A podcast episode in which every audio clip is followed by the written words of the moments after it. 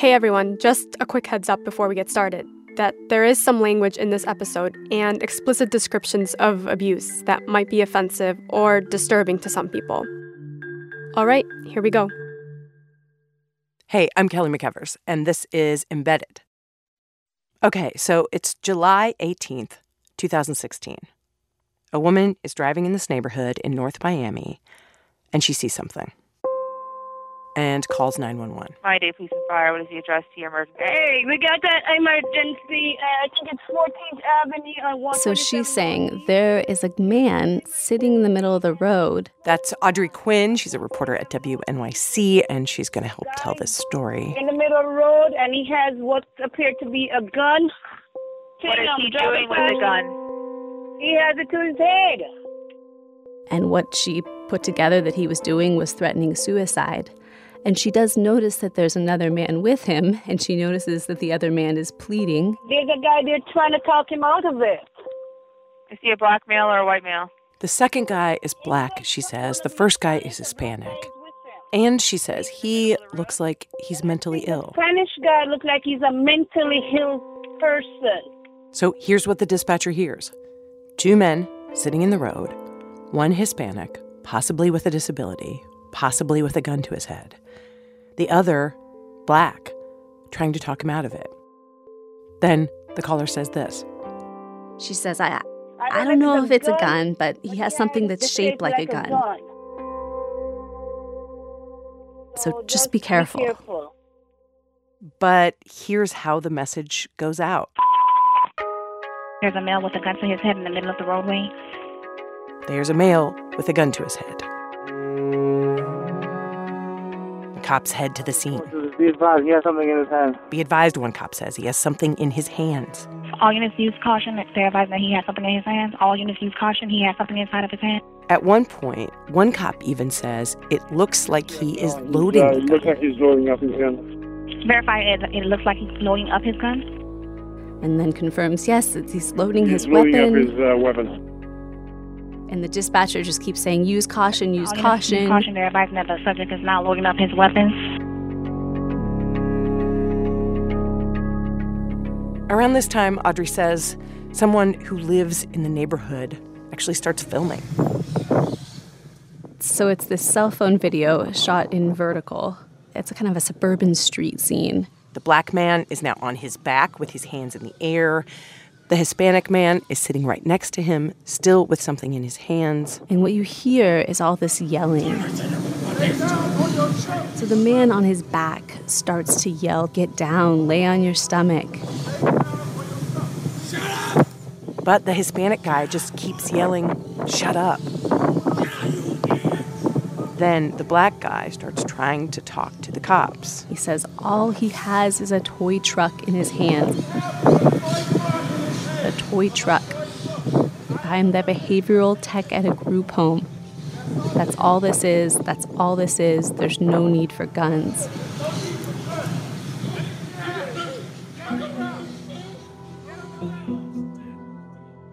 There's no more video of what happens next, but on the radio, it does seem like one of the cops heard this. The person advised it's the toy, it's the toy uh, car. And the person advised it's a toy car. But it seems like not all the cops heard it. Straight after the officer says this, the, the dispatcher comes back on and says, Attention all units, North Miami is working an attempted suicide with a subject with a gun. 244 with the subject with a gun. And it's at this point that that Officer Jonathan Aledda says, I have a clear shot of the subject. Another cop says, Please advise. He's full away, full of his visor. He has a clear shot.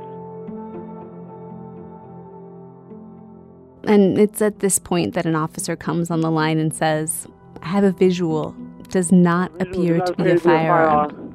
Have all units stand by. All units carry. Dispatcher says, stand by. And then you hear over the dispatch, 400 shots fired. shots fired. And a sergeant fire, yells, hold hold the the fire, hold the fire, hold the fire. All units hold your fire.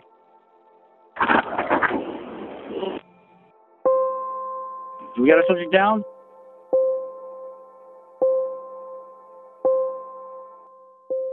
We have one down. Have them hold fire. We have one down.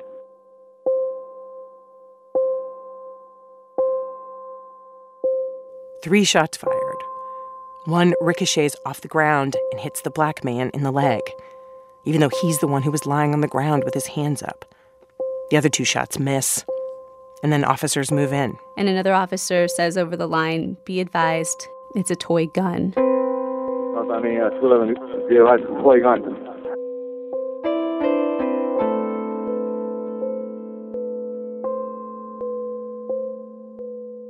You might actually have heard about this shooting. It was during that intense summer when there were several police shootings of black men and shootings of police in Texas and Louisiana. This shooting in Miami was different. Authorities in Florida are investigating the shooting of a black therapist who was trying to calm an autistic A autistic Hispanic patient. officer shot and wounded an unarmed black man. Unarmed, he had his hands up in the air at the time. The black man who was shot was a caregiver at a group home for people with developmental disabilities. His name is Charles Kinsey, and he survived. The other guy has autism, he lived at the group home where Charles worked. His name is Arnaldo Rios Soto. At the time, he was 26 years old. And as you heard, there was no gun, not even a toy gun like they said on the radio. It was actually a toy truck, like Charles was trying to tell the cops in that video. And when Arnaldo was yelling, Shut up, you idiot, that's actually a line from Toy Story, a movie that Arnaldo quotes a lot. So it's possible that's what he was doing, quoting the movie. A little while after the shooting and after the cell phone video came out, this happened. So a couple days later, the head of the police union gives a statement. Fearing for Mr. Kinsley's life, He's saying Kinsley, even though the name is Charles Kinsey. the officer discharged his firearm and he missed and accidentally struck Mr. Kinsley. In other words, the officer was not trying to shoot Charles. He was trying to shoot Arnaldo. The officer who shot Charles was later charged with attempted manslaughter and has pleaded not guilty. The case hasn't gone to trial yet. But in this show, we're not going to talk about the cop. We're going to talk about Arnaldo, this person who was totally misunderstood in this moment and who has been misunderstood for most of his life.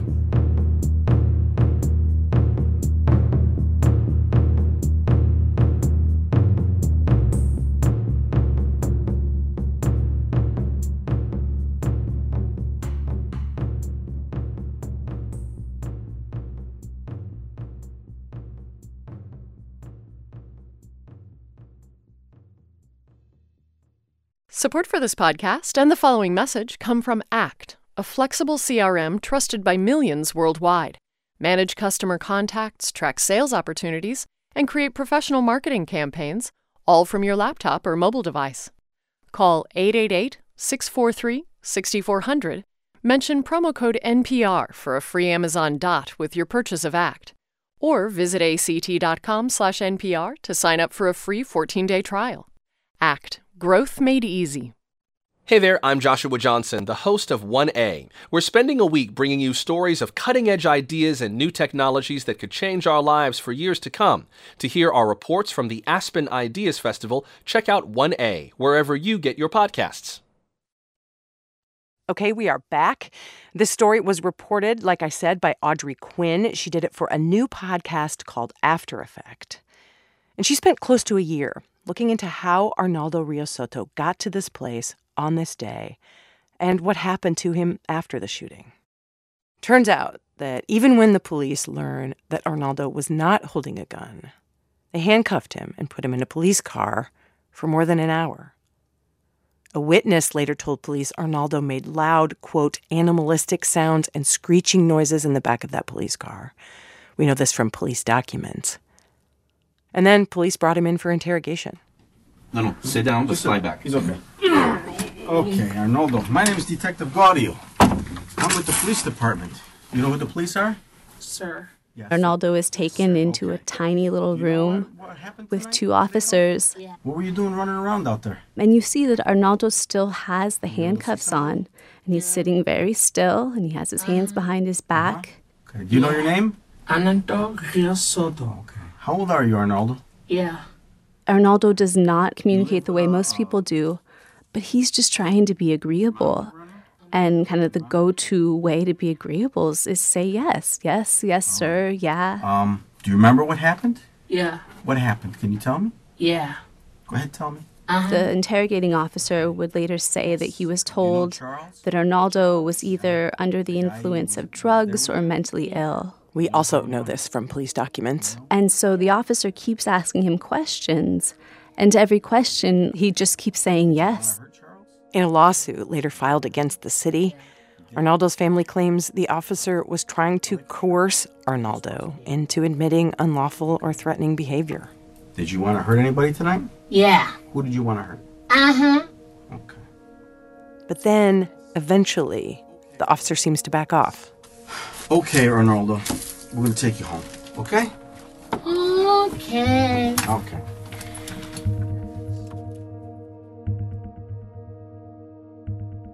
In that same lawsuit, Arnaldo's family says that according to Florida law, Arnaldo should have had a guardian with him during this interrogation because of his disability. This, in many ways, has been Arnaldo's story for so long, a story we're telling in this episode. Every step along the way, he does not get the care he needs or is entitled to.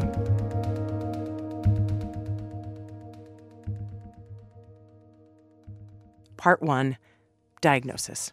So Arnaldo grew up in Puerto Rico. He was born there at the very end of 1989. And his mother, Gladys Soto, is an emergency room nurse. Y soy enfermera.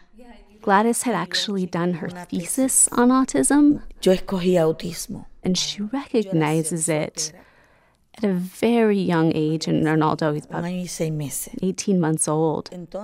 She recognizes my, my son does not seem to be developing like my other child was developing at this age. She has a daughter who's just a couple years older than Arnaldo. And she recognizes this baby is, is acting a little unusual. And so she brings him to the pediatrician's office. And the pediatrician just looks at her like she's crazy. The doctor said, he's okay. And that she's seeing signs where there's not signs. It's okay, don't worry. Forget it. 18 months is actually pretty early for a diagnosis of autism spectrum disorder, especially back then. But Gladys ends up spending years taking Arnaldo all over Puerto Rico. And Gladys just continues to bring Arnaldo to doctor after doctor. Yo llamaba a diferentes profesionales pidiendo por favor deme, démele un diagnóstico. And is again denied a diagnosis. Um, and she's trying to get him into schools. Schools say we can't handle this kid. She can't get him in special ed because he doesn't have a diagnosis. Eventually, doctors start to acknowledge that there's something different about Arnaldo, but they, they just use what, gets called the R word. They just say, your, your son's retarded.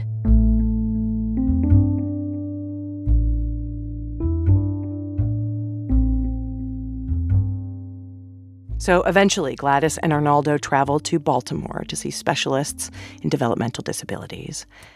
And Arnaldo is diagnosed with autism spectrum disorder. But she finds that the diagnosis doesn't help a whole lot because there there weren't a whole lot of autism services at her disposal. So Gladys figures they need to move to the mainland. So just a couple years later, she and her daughter Miriam and Arnaldo all moved to Miami.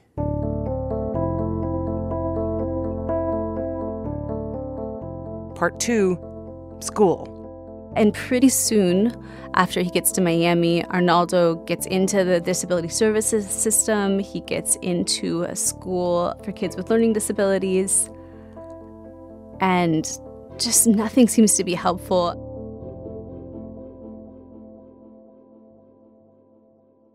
Audrey says Arnaldo's family tried several different education programs.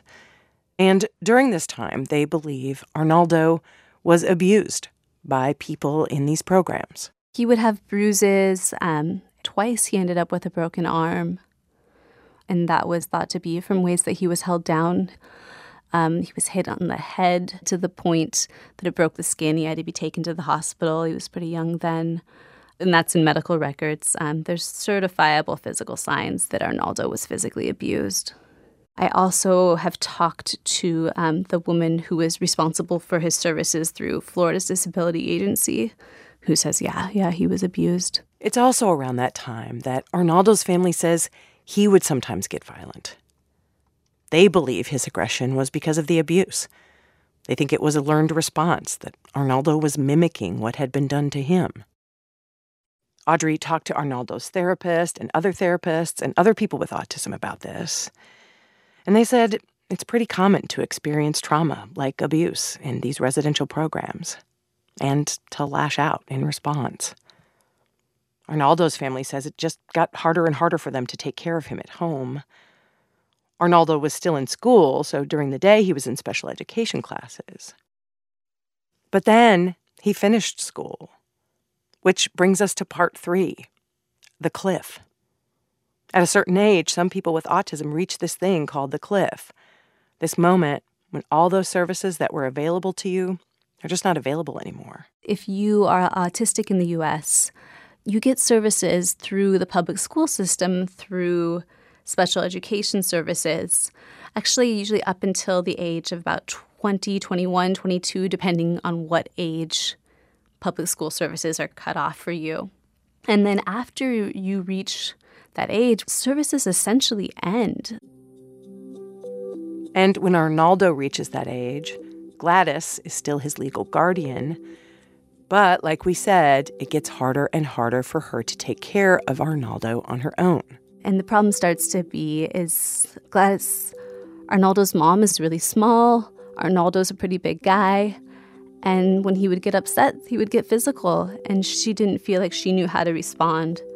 So she would call the police, and Arnaldo would get taken to the hospital and, and committed to the psych ward. And it was really this cycle back and forth between her home and the psych wards for a couple years until he gets into group homes. And then it's a cycle between the group homes and the psych ward again.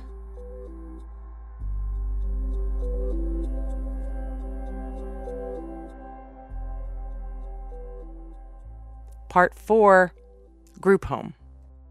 So it's finally determined okay, Arnaldo needs what's called an intensive behavioral setting. And so that is how he ends up at MACTOWN. MACTOWN stands for the Miami Achievement Center for the Developmentally Disabled. And it's a chain of group homes. And a group home, if you don't know, is a place where people with developmental disabilities live together and staffed by caregivers 24 hours a day. And MACTOWN is where Charles Kinsey worked. Remember, he was the man who was shot by police. The day Charles first met Arnaldo, he told Audrey he was bringing Arnaldo to MACTOWN from a hospital, and he was helping Arnaldo move in. Charles was given the rundown on Arnaldo and learned how he'd been bouncing between psych ward and group home for the last year. So he, he didn't know what he was going to find when he went to Arnaldo's room. He just said a little prayer to himself, walked on in. And when I seen him, I just went, "Hey, Arnaldo, how you doing? My name is Charles." He looked at me, and I looked at him. I said, "All right, um, we finna get ready to go to a new facility." I said, first of all, you want something to eat?" So we went to McDonald's. We got us something to eat. Everything went well. Once we got to his room, we made sure that his toys was there, and you know his toy trucks um, his lamp and his radio. He loved his radios. He started calling me Charles. I like, what's up, Bernardo? I think his mom told me that he liked computers. When I found that out, oh my God, and he's good. That's why I say, man, I underestimate Arnaldo if they want to. Arnaldo got on that computer. He taught me some things. Oh, for real.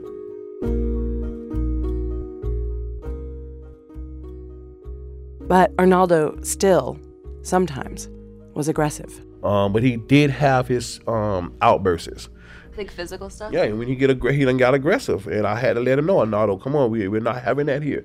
We're not doing that here, you know. Um, but then he'll calm down. He was like, okay, okay, that, that's that's him. Okay, I like, all right, let's go back in the room, and you really had to know what he liked. And once you found out what he liked, Arnaldo was fine. Things seem to be working out. Then, about a month after Arnaldo got to Mactown, this new group home, he runs out of the group home holding his toy truck. And that's when the shooting happens. And he had what appeared to be a gun. Hold the fire, hold the fire, hold the fire.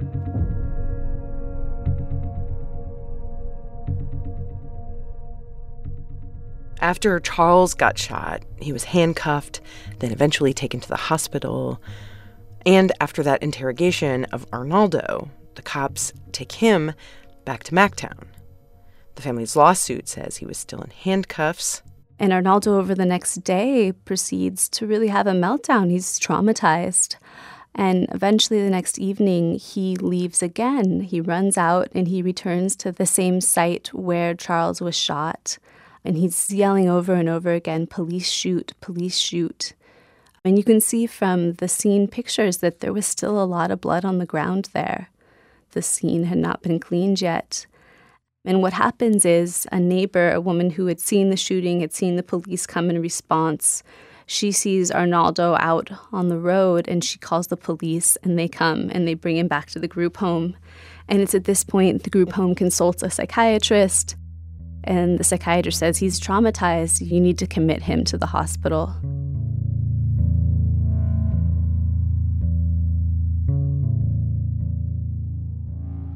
What happens next? After the break.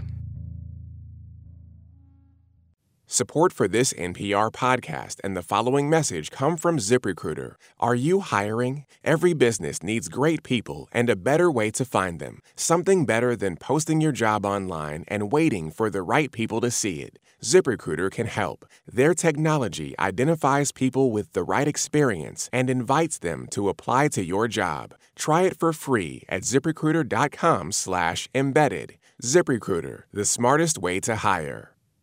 Support for this podcast comes from the John S. and James L. Knight Foundation, helping NPR advance journalistic excellence in the digital age. What does it take to start something from nothing? And what does it take to actually build it? I'm Guy Raz. Every week on How I Built This, I speak with founders behind some of the most inspiring companies in the world. Find it on NPR One or wherever you get your podcasts. Part 5 New Group Home. So, after the shooting, Arnaldo cannot stay at Mactown anymore. And Charles, the guy who worked at Mactown, is in the hospital. And Arnaldo ends up being put in a psych ward of another hospital. Eventually, Arnaldo and his family get word that, hey, there is a spot for him. And the spot is at this facility called Carlton Palms, which is up in central Florida outside Orlando. It's advertised as a place with activities, therapy, and supervision for people with developmental disabilities. So one day, Audrey meets up with Arnaldo's mom, Gladys. Miriam! Audrey's here. At that point, Arnaldo had been at Carlton Palms for about a year. And for a while, things were going okay. Gladys is getting ready to visit Arnaldo. It's kind of fun showing up at their house in the morning on these visits to see Arnaldo because Gladys puts so much preparation into these visits. She starts cooking the night before. She has all this food prepped in um, in these giant Tupperwares. So you show up in the morning and she is like gliding around the kitchen, just like giddy. oh my God. I'm happy because I'm going to see my son. Gladys and Audrey and Arnaldo's older sister Miriam get in the car to drive to Carlton Palms. I'm, I'm noticing right now that Gladys is reapplying perfume and Miriam has her concealer ready to go. That's what we do, okay. It, it, it's like a mechanism of self defense, I guess. It's a method of coping. So she's putting perfume on because she wants to feel fresh again. And I'm putting my makeup on to hide the sadness in my face and my acne, of course.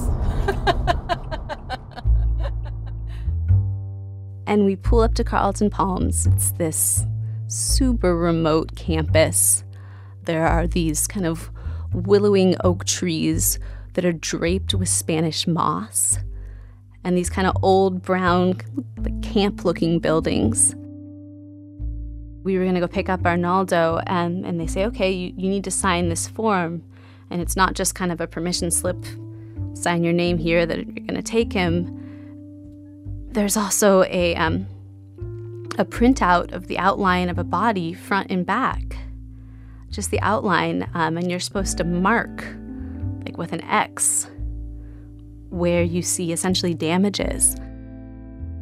They say, okay, mother found like this. They want to know that they have given him back the same condition that they got him in. Uh-huh. Like a rental car. Yes, like a rental car. Yes. We walk up to the building that, that Arnaldo lives in, and I, I see all these men in the porch out front. I start to realize that it was actually Halloween, and all of these men who are clients at Carlton Palms are all wearing navy blue police costumes. This was only a year after Arnaldo's caregiver was shot by police. That plus the handcuffs and the interrogation. Arnaldo understandably had a lot of fear of police and he didn't even like to see them on television. And we eventually see Arnaldo. Say hi, Audrey. Hi, Arnaldo. Hi, Audrey. Nice to meet you. And he too is in a police uniform. And Gladys whispers to me right away, Oh no, Arnaldo hates police. And his, his sister Miriam was really, really upset.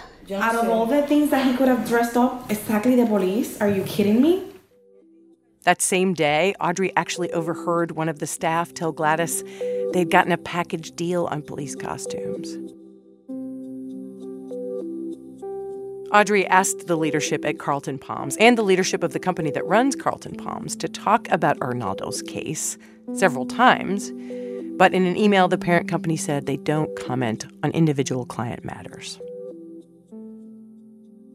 Then they go to a chapel where they usually spend time with Arnaldo. What do you want? I want a arroz, please. Ah, claro que sí. I want a arroz, please. arroz con gandules y jamón. Y jamón. You like it? Jamón? And even though Arnaldo and Gladys sound happy, Gladys is worried about him. Gladys had been eyeing Carlton Palms actually for years. It kind of become in her mind this oasis of, oh, here's this beautiful, beautiful campus, this beautiful kind of camp like place that disabled people can go to and they'll be safe and the police won't come and take them away. She'd hoped finally Arnaldo's somewhere he'll be happy, he's somewhere we can feel secure in. Um, and she just doesn't see that on Arnaldo's face when she visits. And Miriam is worried too. There's still something that we are not comfortable with and we cannot quite pinpoint, which doesn't make us feel safe. It's like an intuition that there's something odd. When, when did you start to get that feeling about Carlton Palms? Months ago. Months ago. What do you think it was? Like what? I don't know. I, it's just that Arnaldo's expression was not the same. Arnaldo's um, the way he would interact with us was not the same anymore. He's afraid again. He he said, "Mom, please," in my ear, like a secret. Mother, please, I wanna go home. I wanna go home. Gladys and Miriam are not the only people with concerns about Carlton Palms. For years, there have been widely reported accounts of alleged abuse and investigations of Carlton Palms by the state of Florida. Audrey looked into allegations made by other families. So, since around 2011, 2012, there starts to be a lot of documentation by the state of Florida of instances of abuse and neglect at Carlton Palms. And the state agency starts making these series of what's called administrative complaints detailing what was happening to, to different clients at the facility. There was one I noted, this was in 2012, and says that while performing a manual restraint, staff member J.A. was bitten by child resident D.K. So there's staff member J.A., staff member is manually restraining another client, and this, this child who's a client as well comes up and bites him. The supervisor comes in and he says, fuck this shit. And then he, he kicks the, the child client in the face. And after that, he proceeds to choke the child client to the point that the child's eyes um, were bulging. He almost passes out. And this at this point, that this supervisor staff member stops for a second, and then he starts again until the child almost loses consciousness again. And and after this incident, the child is bleeding from the mouth. That is what's outlined in this administrative complaint that the state makes against Carlton Palms. At the end of this complaint, the, um, the State Disability Agency asked for a one year moratorium on admissions to, to Carlton Palms. And what they end up settling for instead is a video monitoring system over the years, there are more investigations and more administrative complaints, but still, the state allows Carlton Palms to stay open. This isn't the first investigation into the facility's care. In 2013, a 14 year old autistic girl died from dehydration. In 2014, Nine Investigates obtained this video showing a former employee allegedly throwing hot water on a 21 year old autistic man. The Florida agency. There was a court case over the girl's death that settled and the former employee spent time in jail for the alleged scalding. Gladys and Miriam say they didn't know about all these allegations. Audrey offered to send them articles about Carlton Palms, but Miriam said she didn't want to know because it would make her more worried. Audrey talked to other families with relatives at Carlton Palms, and some say they had a good experience there and they liked it there. And here's the other thing about Carlton Palms. During this time, of the highest needs developmentally disabled people in Florida who are in residential care, 30% of them lived in Carlton Palms.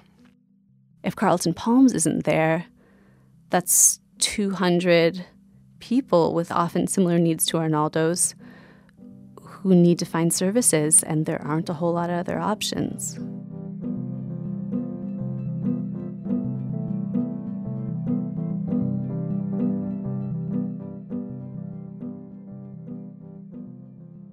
Part 6 Another New Group Home. Eventually, one of Arnaldo's outside therapists says Arnaldo needs to leave Carlton Palms. She had visited him there, and she said she didn't see him getting the therapy he needed, like work on communication skills. She said he was sleeping during the day and being restrained for leaving his bedroom at night. She also questioned whether he was overmedicated. Around the same time, the state is filing new complaints against Carlton Palms, and the state starts planning to close it down. At this point, it's early 2018. Arnaldo has been there for almost a year and a half. And his family and therapist are working really hard to get more funding from the state to move Arnaldo. Again. And then one day I, I call Miriam and she said, Oh, there's we have a date. Arnaldo's going to move the 1st of February. To a new group home. After he has time to settle in, Audrey checks it out. And Arnaldo was much, much more expressive at the new group home. He has this big, beautiful bedroom. It's the master bedroom. It has a shower and a bathtub and two walk in closets. He had a one on one assistant who seemed very attentive and very caring to his needs. This is the thing for Arnaldo. Yes, it's important for him to be in a safe place, but it's also the people who work with him who are important. People who understand how to meet him where he is, who understand that he communicates differently than some other people do. He might be yelling, but it could mean he likes something. When Arnaldo's outside therapist described to me what she thinks is kind of a best case scenario for Arnaldo in terms of getting assistance from someone who could be kind of like a companion. The way she described someone um, getting along with Arnaldo and just being good natured and kind of, but also firm with Arnaldo, the way she described this kind of ideal person just echoed the way it sounds like Charles was with Arnaldo. Charles Kinsey, Arnaldo's behavioral assistant, the one who was shot by police. Charles did not go back to work at that group home after the shooting. He told Audrey he doesn't even go to the neighborhood where it happened. I just I just didn't feel right going back in that area because I'm afraid. That's the only thing that I'm afraid of. By the grace of God, I have not been stopped by a police officer since that incident. But I don't know how I would react or how they would react if I get stopped. So that's why I stay out of that area. He was diagnosed with persistent PTSD. And he doesn't do caregiving work at all anymore. He and his son have opened up a um, a landscaping business, so he's been doing yard work since then. Seems like you love this job, you were good at it. Seems really so sad that you're not doing it anymore. Yeah, it, it is. I mean, I missed it. I, I really, I really do miss it. Only thing I worry about as long as he's okay. He's talking about Arnaldo. You know, um, but that's as long as he's fine, I'm content. I'm good.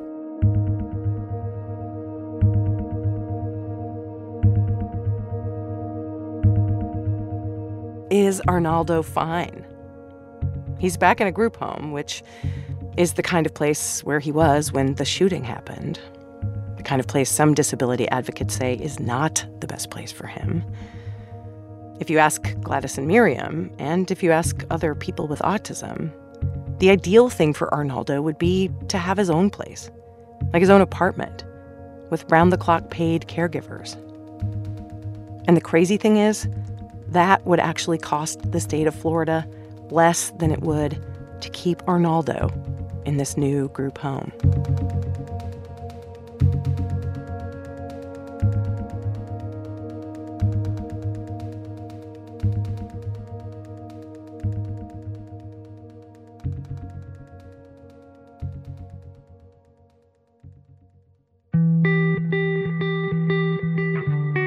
This has been an excerpt of the new After Effect podcast by WNYC Studios. That's After Effect, one word. It is out now.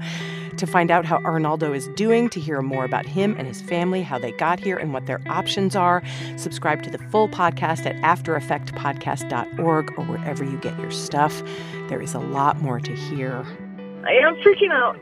I just want them to be happy, both of them. I don't know, honey. It was all the wrong time, you know? You can also hear more about Carlton Palms, which, by the way, is in the process of being closed by the state of Florida. This episode of Embedded was reported by Audrey Quinn and produced by Tom Dreisbach and Noor Wazwaz. It was edited by Ben Adair, Chris Benderev, and Neal Carruth with help from John Hamilton. Fact checking for Embedded is by Greta Pittenger. Our lawyer is Micah Ratner. Our theme song is by Colin Wambsgans. Other original music is by Ramtin Arablouei.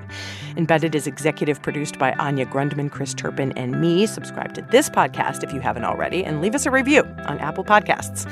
Reach out on Twitter at NPR Embedded. We are back next week with a very different version of a news story we thought we knew. And I'm pacing back and forth in this parking lot in Oregon, mapping out essentially the, the plan to roll out the war. That's it for now. Thanks for listening.